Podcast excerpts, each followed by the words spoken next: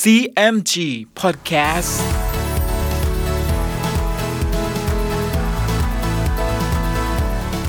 สวัสดีครับคุณผู้ฟังขอต้อนรับเข้าสู่ ซี เอ็ม จี Podcast กับผมดร.พรรณการธานนท์นะครับเรายังอยู่กับเรื่องราวของสามก๊กผ่านหนังสือเรื่องสามก๊ก Romance of the Three Kingdoms ฉบับย่อเรียบเรียงโดยสาระบุญคงครับเดินทางมาถึง อี พี ที่เจ็ดสิบหก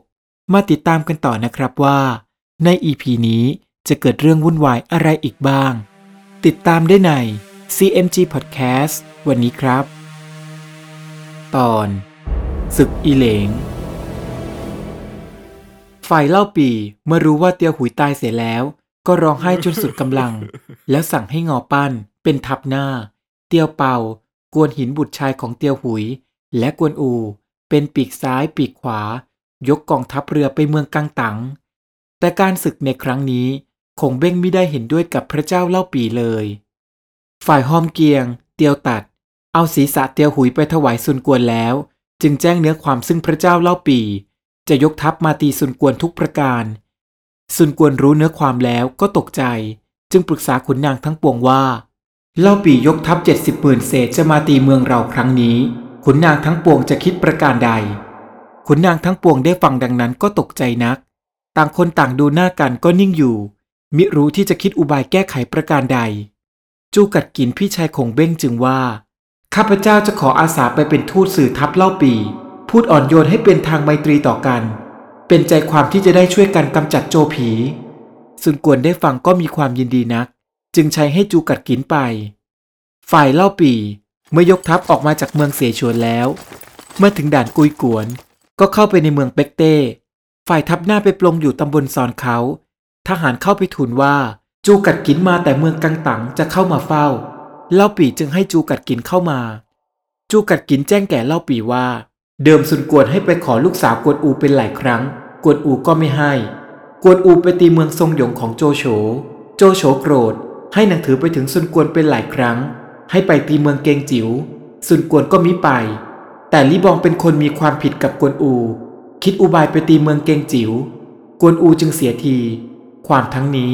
ซุนกวนจะได้คิดเองหาไม่ได้บัดนี้ลี่บองซึ่งเป็นคนผิดก็ตายแล้วซุนกวนจะให้มัดเอาหอมเกียงเตียวตัดและศีรษะของเตียวหุยมาถวายแล้วจะคืนเมืองเกงจิ๋วให้จะขอเป็นไมตรีกันสืบไปจะได้ช่วยกันคิดกำจัดโจผีเสียเล่าปี่ได้ยินดังนั้นก็โกรธนักจึงว่าเมืองกังตังทำร้ายแก่น้องเราแล้วครั้นเรายกกองทัพมาแก้แค้นกลับให้คนพูดเพราะเอาแต่ความดีมาเจรจาอันจะเป็นไมตรีหาไม่ได้แล้วนี่หากว่าเราคิดถึงคงเบ้งหาไม่จะฆ่าท่านเสียท่านจงกลับไปบอกซุนกวนให้ล้างคอไว้ท่าดาบเราเถิดจูกัดกินเห็นเล่าปี่ไม่ฟังแล้วก็ลากลับไปเมืองกังตังจูกัดกินเข้าไปแจ้งแก่ซุนกวนว่าเล่าปี่ไม่ฟังด้วยมีความแค้นนักจะยกมาตีเมืองกังตังให้ได้ซุนกวนแจ้งดังนั้นก็ตกใจจึงว่ากระนั้นเมืองกังตังจะเป็นอันตรายเป็นมั่นคง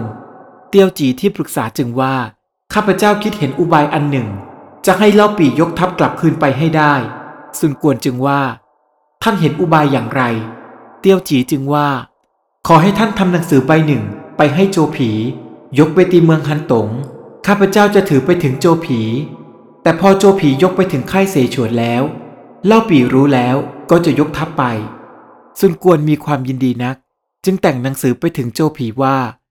ข้าพเจ้าซุนกวนเป็นข้าบิดาของพระองค์บิดาของพระองค์ก็ทรงเมตตาตั้งให้ข้าพเจ้าเป็นเพียวกี้จงกุนหลำเซียงเหาข้าพเจ้าเป็นสุขมาช้านาน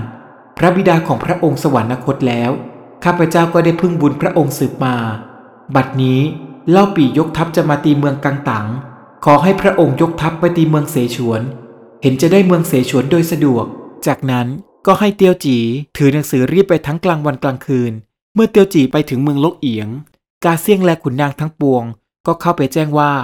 ซุนกวนใช้ให้เตียวจีถือหนังสือมาโจผีแจ้งดังนั้นก็หัวเราะแล้วว่าซุนกวนกลัวเล่าปี่คิดอ่านทั้งนี้จะให้เล่าปี่ถอยทัพจากนั้นก็ให้หาเตียวจีเข้าไปเฝ้าเตียวจีจึงเอาหนังสือไปถวายโจผีได้แจ้งในหนังสือนั้นแล้วก็ไล่เรียงสอบถามการต่างๆในเมืองกังตังจากเตียวจีเตียวจีก็ตอบโจผีได้ในทุกประเด็น โดยคงไว้ซึ่งการยกย่องส่วนกวนโจผีจึงว่าเตียวจีคนนี้มีสติปัญญาดีนักสมควรที่จะเป็นผู้ถือหนังสือว่าแล้วจึงสั่งให้ไทเซียงเขงถือตราไปตั้งส่วนกวนให้เป็นเงาอ๋องมีเครื่องยศเก้าสิ่งฝ่ายเตียวจีก็ลาไปที่พักแขกเมืองเล่าหัวจึงทูลพระเจ้าโจผีว่าส่วนกวนกลัวเล่าปี่นักจึงถ่อมตัวมาเป็นข้าพระองค์ข้าพเจ้าพิเคราะห์ดูเห็นว่าเป็นบุญของพระองค์เทพดาจึงเข้าดลใจให้เมืองเสฉวนกับเมืองกังต่างรบพุ่งกันขอให้พระองค์แต่งนายทหารผู้ใหญ่คุมทหารสักสี่หมื่นยกกองทัพเรือไปช่วยเล่าปีแล้วให้มีหนังสือไปถึงเล่าปีให้ยกกองทัพบกเป็นทัพกระนาบเราจะตีเมืองกังตังเห็นจะได้เป็นมั่นคงถ้าเมืองกังตังเสียแล้วเมืองเสฉวนจะเป็นเขี้ยวศึกอยู่แต่เมืองเดียวแม้พระองค์ยกทัพไปตีก็จะได้โดยง่ายพระเจ้าโจผีจึงว่าซุนกวนยอมมาเป็นข้าเราแล้วครั้นเราจะทำร้ายดังนี้สืบไปเมื่อหน้าผู้ใดซึ่งมีสติปัญญาจะมายอมเป็นข้าเราหรือเราควรจะยกยอซุนกวนตั้งให้เป็นใหญ่เพื่อให้มีมานะจะได้ไม่ไปนบนอบเล่าปีเคารพกันครั้งนี้เราก็จะไม่ยกทัพไปช่วยทั้งซุนกวนและเล่าปีเราจะคอยให้เคารพกันข้างหนึ่งแพ้แล้วยังอยู่แต่ฝ่ายเดียวเราจะยกทัพไปตีเห็นจะได้โดยสะดวกเราตรองการทั้งนี้ชอบอยู่แล้วท่านอย่าได้ทัดทานห้ามปรามเราเลยแล้วโจผีก็สั่งให้ไทเสียงเขงถือตราไปกับเตียวจีรีบไปเมืองกังตังฝ่ายซุนกวนเมื่อรับตราตั้งจากโจผีแล้วขุนนางทั้งปวงก็เข้ามาคำนับตามประเพณีเป็นพระเจ้าซุนกวนตั้งอยู่ในที่เงาอ๋องมีเครื่องยศเก้าสิ่งตามอย่างแต่โบราณจากนั้นซุนกวนจึงแต่งดอกไม้เงินทองกับเครื่องราชบรรณาการให้ขุนนางนำไปถวายแก่โจผีฝ่ายทหารรักษาด่านหัวเมืองบอกหนังสือไปถึงซุนกวนว่าบัดนี้พระเจ้าเล่าปียกกองทัพมาครั้งนี้มากกว่ามากนักกองทัพสโมโขและเมืองมันอ๋องทั้งทัพบกทัพเรือกองทัพเรือมาตั้งอยู่ตำบลบูเขาทัพบกมาถึงตำบลภูเขากุยพระเจ้าซุนกวนได้ฟังดังนั้นก็ถอนใจใหญ่แล้วเกณฑ์ทหารให้ห้าหมื่นตั้งซุนหวนให้เป็นแม่ทัพบกจูเหียนให้เป็นแม่ทัพเรือทหารข้างละ สองหมื่นห้าพัน ยกทัพออกจากเมืองกังตังตั้งแต่วันนั้นซุนหวนก็ยกทัพไปถึงด่านยี่เต๋าแล้วตั้งค่ายลงเป็นสามค่ายเล่าปี่ให้กวนหินและเตียวเปาออกรบกับซุนหวนซึ่งกวนหินกับเตียวเปาก็ฆ่าขุนศึกของซุนหวนตายถึงสามนายและมีหนังสือบอกให้ม้าใช้ไปทูลแก่เล่าปี่ว่าบัดนี้ทัพของซุนหวนก็แตกระส่ำระสายหนีคืนเข้าค่ายไปแล้วฝ่ายเตียวหลำปองสิบว่าแก่งอปั้นว่าทัพซุนหวนแตกระส่ำระสายเข้าตั้งอยู่ในค่ายเราเร่งยกกองทัพเข้าชิงเอาค่ายเห็นจะได้โดยสะดวกงอปั้นจึงว่ากองทัพซุนหวนแตกยับเยินก็จริงแต่ทัพเรือจูเหียนยังตั้งมั่นอยู่เห็นว่าจูเหียนกองทัพเรือจะยกขึ้นมาช่วยจะเป็นทัพกระหนาบทัพเราจะมิวุ่นวายหรือฝ่ายเตียวหลำจึงว่าท่านว่านี้ก็ชอบอยู่แต่การอันนี้ก็พอจะคิดแก้ไขขอให้เตียวเปากวนหินคุมทหารไปซุ่มอยู่สองฝากทางซึ่งจูเหียนจะยกทัพขึ้นมานั้นเราจึงจะยกเข้าตีค่ายซุนหวนถ้าจูเหียนยกขึ้นมาช่วยให้เตียวเปากวนหินตีกระหนาบเข้าทัพจูหินก็จะแตกยับเยินเราก็จะได้ค่ายซุนหวนเป็นมั่นคงงอปั้นจึงว่าท่านคิดนี้ดีอยู่แล้วแต่ข้าพเจ้าเกรงอยู่ว่าจูเหียนจะไม่รู้และจะไม่ยกมาช่วยข้าพเจ้าคิดว่าจะให้ทหารเลวสัก สองสาม คนไปลวงจูเหียนว่ามีความแค้นกับเราสมัครเข้าไปอยู่ด้วยจูเหียนแล้วให้บอกเนื้อความว่าเวลาค่ำวันนี้เราจะไปปล้นค่ายซุนหวนจูเหียนรู้ก็จะยกทัพขึ้นมากวนหินเตียวเปาก็ตีกระหนาบเข้ามาเห็นจะแพ้เราทั้งทัพบกทัพเรือป้องสิบเห็นชอบด้วยจึงเรียกทหารคนสนิทเข้ามาสามคนจึงให้ไปลวงจูเหียนเหมือนคิดนั้นเมื่องอปั้นวางแผนได้อย่างรัดกุมเช่นนี้แล้วกองทัพเรือของจูเหียนก็ถูกตีแตกจนกระทั่งจูเหียนต้องถอยทัพเรือห่างไปจากที่ตั้งทัพร้อยเส้นส่วนซุนหวนก็พาทหารแหกค่ายหนีไปตั้งมั่นอยู่ที่เมืองอีเหลงงอปั้นซึ่งเป็นนายกองทัพหน้าของเล่าปี่ก็นำทหารไปตั้งค่ายล้อมเมืองอีเหลงเอาไว้ฝ่ายซุนหวนเห็นงอปั้นตั้งค่ายล้อมเมืองมั่นคงก็ตกใจนักให้ม้าใช้ถือหนังสือไปถึงพระเจ้าซุนกวนแจ้งข้อราชการ แล้วขอกองทัพหนุนมาช่วยพระเจ้าซุนกวนก็ให้ฮันตงเป็นแม่ทัพหลวงนำทหารสิบหมื่นนายยกไปช่วยซุนหวนฝ่ายพระเจ้าเล่าปี่ก็เคลื่อนกองทัพหลวงไปตั้งอยู่แดนเมืองอีเหลงแล้วตั้งค่ายใหญ่สี่สิบค่ายครั้นออกว่าราชการขุนนางและทหารเข้ามาเฝ้าพร้อมกันแล้วและเห็นเตียวเปากวนหินจึงว่าหลานเราทั้งสองนี้มีความชอบนักและดูทหารผู้ใหญ่ผู้ใหญ่บัดนี้ก็แก่ชราเป็นผู้เฒ่าไปสิ้นเห็นจะไม่ได้ราชการแล้วในตอนนั้นม้าใช้ก็เอาเนื้อความเข้ามาทูลว่าฮั่นตงทหารซุนกวนยกทัพมาเล่าปี่ได้ฟังดังนั้นก็คิดจัดแจงกองทัพให้ไปตีฝ่ายฮองตงได้ยินม้าใช้มาแจ้งข่าวการศึกเช่นนี้ก็มีมานะคิดว่าถึงตนแก่ก็จริงแต่ก็ยังมีกำลังว่องไวอยู่จะกลัวอะไรแก่ข้าศึกเมื่อคิดดังนี้แล้วฮองตงก็มิได้ทูลลาเล่าปี่แล้วออกมาเรียกทหารหกคนซึ่งไว้ใจได้ขี่ม้าตรงไปเมืองอีเหลงขุนนางทั้งปวงเห็นดังนั้นก็เอาเนื้อความไปทูลแก่เล่าปี่เล่าปี่ได้ฟังดังนั้นก็หัวเราะแล้วว่าฮองตงมีมานะไม่คิดว่าตัวแก่เลยคิดจะไปรบแก่ข้าศึกเป็นมั่นคงจึงสั่งเตียวเปากวนหินว่าฮองตงไปครั้งนี้เห็นจะเสียการหลานทั้งสองจงไปช่วยด้วยเถิดถ้าเห็นฮองตงทำราชการได้ความชอบสักหน่อยหนึ่งแล้วเจ้าจงไปบอกว่าเราให้หาอย่าให้ฮองตงทำต่อไปเลยเตียวเปากวนหินก็ทูลลายกกองทัพไปฝ่ายฮองตงเมื่อขี่ม้าพาทหารหกนายมาถึงทัพของงอปั้นซึ่งตั้งค่ายล้อมเมืองอีเหลงไว้นั้นพอทหารเข้ามาบอกว่าทัพหน้าเมืองกังตังยกมาใกล้แล้วฮองตงจึงจับง้าวขึ้นมาออกไปรบกับข้าศึกงอปั้นจึงสั่งให้ปองสิบคุมทหารออกไปช่วยฮองตงฝ่ายฮองตงเมื่อไปถึงหน้าทัพเมืองกังตังแล้วก็ชักม้าเข้ารบกับสิวเจ็กทหารเมืองกังตังรบกันไม่ถึงสามเพลงฮองตงก็เอาง้าวฟันสิวเจ็กตายฝ่ายพัวเจี้ยงเห็นสิวเจ็กตายก็หยิบเอาง้าวของกวนอูซึ่งได้ไว้นั้นถือขึ้นม้าออกมารบด้วยฮองตงรบกันได้ห้าเพลงพัวเจี้ยงเห็นว่าจะสู้ไม่ได้ก็ควบม้าหนีเข้าค่ายฝ่ายฮองตงก็ควบม้าตามพัวเจี้ยงไปครั้นไม่ทันก็กลับมาพอถึงกลางทางพบกวนหินเตียวเปาจึงถามว่าท่านจะไปไหนกวนหินเตียวเปาจึงบอกว่าพระเจ้าเล่าปี่ใช้ให้ข้าพเจ้าทั้งสองตามมาช่วยท่านบัดนี้ท่านก็มีชัยชนะแล้วเชิญท่านกลับไปเถิดฮองตงจึงว่าเรารบไม่เต็มมือยังไม่ไปก่อนว่าแล้วก็พากันมาค่ายฝ่ายพัวเจี้ยงครั้นเสียทีฮองตงแล้วก็กลับไปนอนตรึกตรองคิดที่จะฆ่าฮองตงจึงให้จิวท่ายคุมทหารไปซุ่มอยู่ป่าฝ่ายซ้าย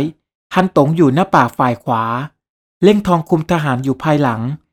ม้าตงนั้นให้ขึ้นไปอยู่บนเขาทั้งสี่กองซุ่มซ่อนอยู่ให้ลับเราจะเข้าไปเยาะเย้ยชวนฮองตงออกมารบแล้วจะทำเป็นแพ้ควบม้าหนีถ้าเห็นฮองตงไล่มาได้ทีแล้วให้กองซุ่มทั้งปวงล้อมกระหนับจับตัวฮองตงฆ่าเสีย